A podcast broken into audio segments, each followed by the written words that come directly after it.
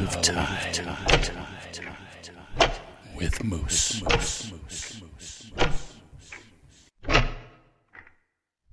King of the Schoolyard. It was late summer 1984. The Olympics had just dazzled Los Angeles and woke a yearning in the heart of one young man in the Midwest by introducing a cute, spunky fireplug of a gymnast named Mary Lou Retton to the world. A film called Ghostbusters had opened that summer, in June of 1984, and was a phenomenon that all the 12 and 13 year old boys I knew discussed in great detail, trying to see who would return to school in the far off fall with the coolest Ghostbusters gear. It was that important. I had spent a long, grueling, hot summer mowing lawns once a week for the neighborhood senior citizens and widows, collecting a tidy sum hidden inside an empty prescription bottle, tucked away under my athletic socks, each with their three bright stripes of color splashed across the stark white of the sock like artistic wounds, concealed in the upper right drawer of my dresser. I had saved that money, earned from the very sweat of my brow, and I was going to have the ultimate piece of Ghostbusters gear come school time. I would be the king of the schoolyard. I would have a t shirt.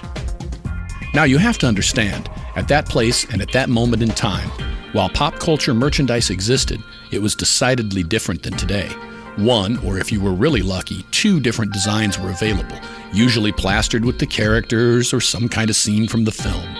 It was very much the industry saying, Here's your damn t shirt, kid. Now give me your money. There was not the infinite licensed variety, the foreign knockoffs, the fan art alternatives that are so abundant now. You bought what they offered, or you went without.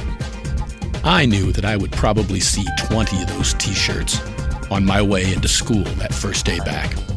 I had to have something that would blow them all away. Fortunately, I had an ace up my sleeve. At the local mall, well, not really local to me, as there was one closer, but this was the cool mall. There was a little shop right next to the movie theater that made t shirts. This was a rarity at that time, almost a hidden shop, crouching in the shadows, bringing no attention to itself, surviving off the pockets of the endlessly competing teens, the stoned adults adjusting to their lost youth, and local sports teams, both the organized and bar league variety. It's hard to describe the feeling I had walking into this store the strange surrealism, the almost alchemical smell of the very air. All I can say is that, years later, when I walked into my first head shop, I said to myself, This reminds me of that old t shirt shop at the mall.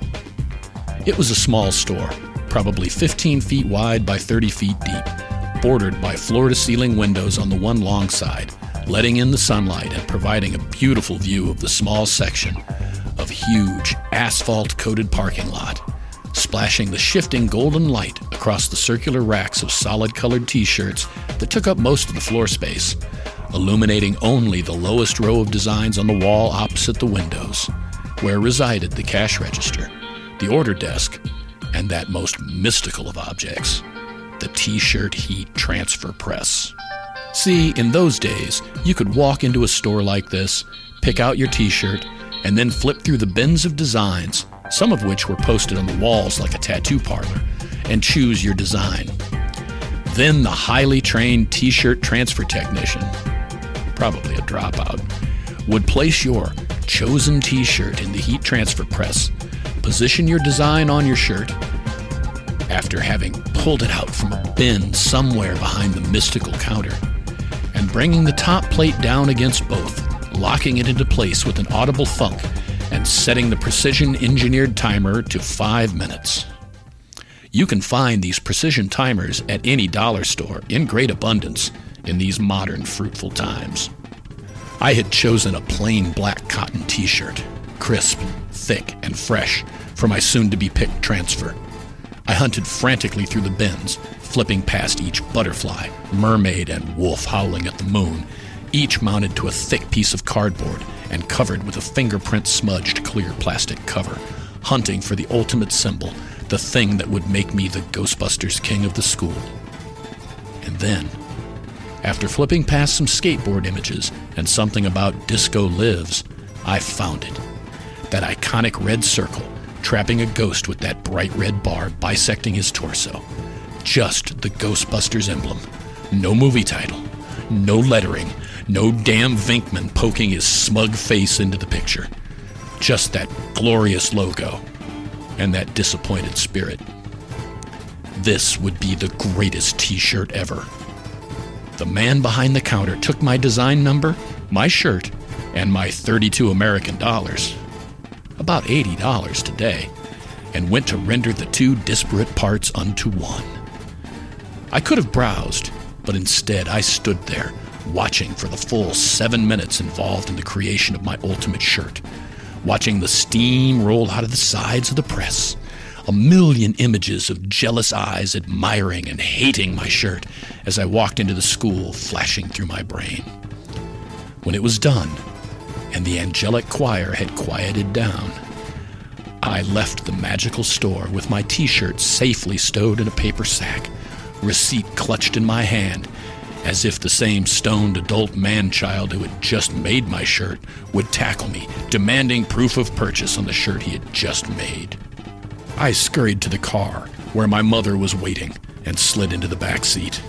I was bursting with excitement and glee, clutching the shirt that in my eyes would make me king of the schoolyard, but in her eyes could have paid the electric bill for that month.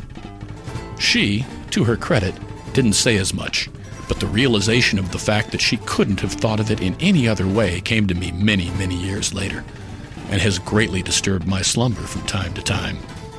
Upon arriving home, I decided to pair the debut of the Ghostbusters shirt with one of the few very few items of 1984 chic that I owned, that being a pair of gray parachute pants.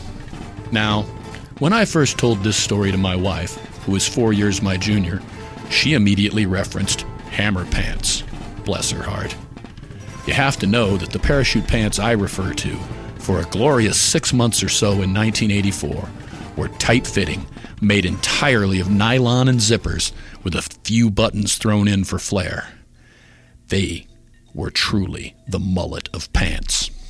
With the impetuousness of youth, I could not wait the interminable distance between July and September for the start of school to display my killer ensemble. I decided to try it out at a few functions with the youth group I was involved in. They had some dances coming up, and it had the added advantage of being a youth group in which I mingled with the folks from the good side of town, and therefore it was very unlikely that I would encounter anyone from my school at any of the functions, and my killer t shirt would remain in secrecy. The outfit was very well received at the summer functions, so I felt very emboldened. When my 14th birthday came around in late July, my mother said she'd take me to a movie for my birthday. We went to see Revenge of the Nerds, not a movie that a woman should take her 14 year old son and 10 year old daughter to see. But it was a different time.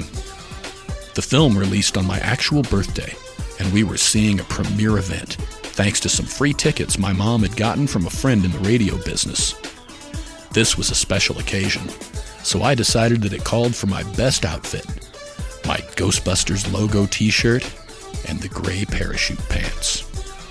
I entered the theater with my mother and my sister, after standing with them in line at the snack bar and proceeded to find seats.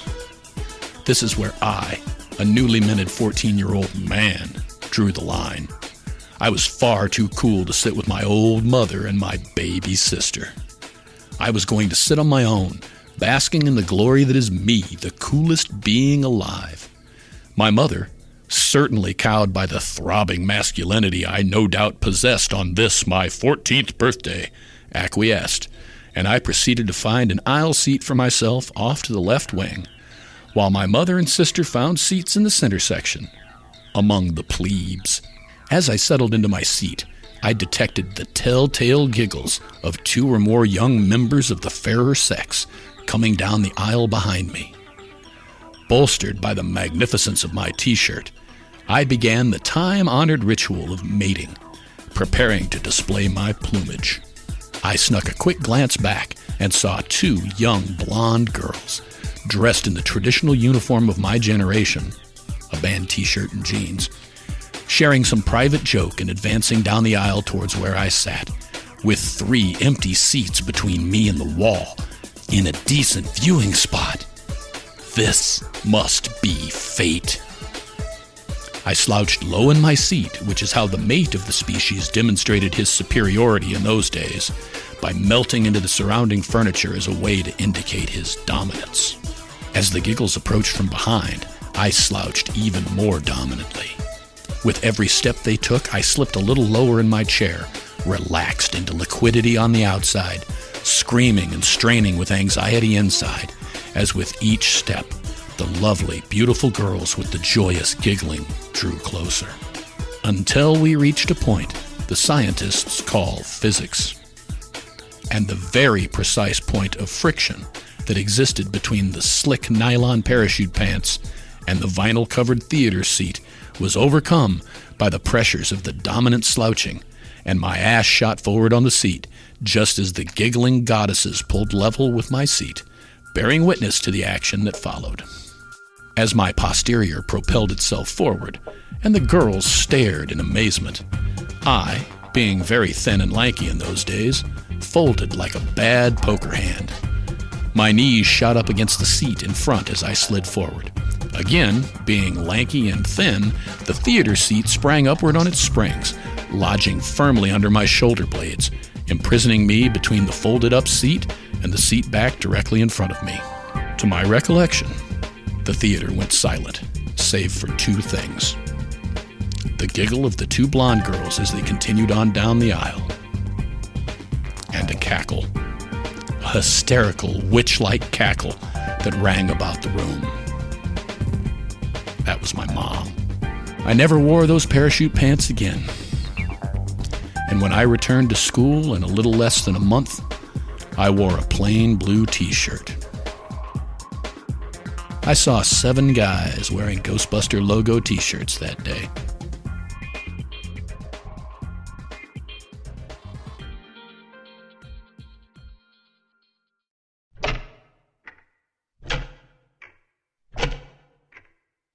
You have been out of time with Moose.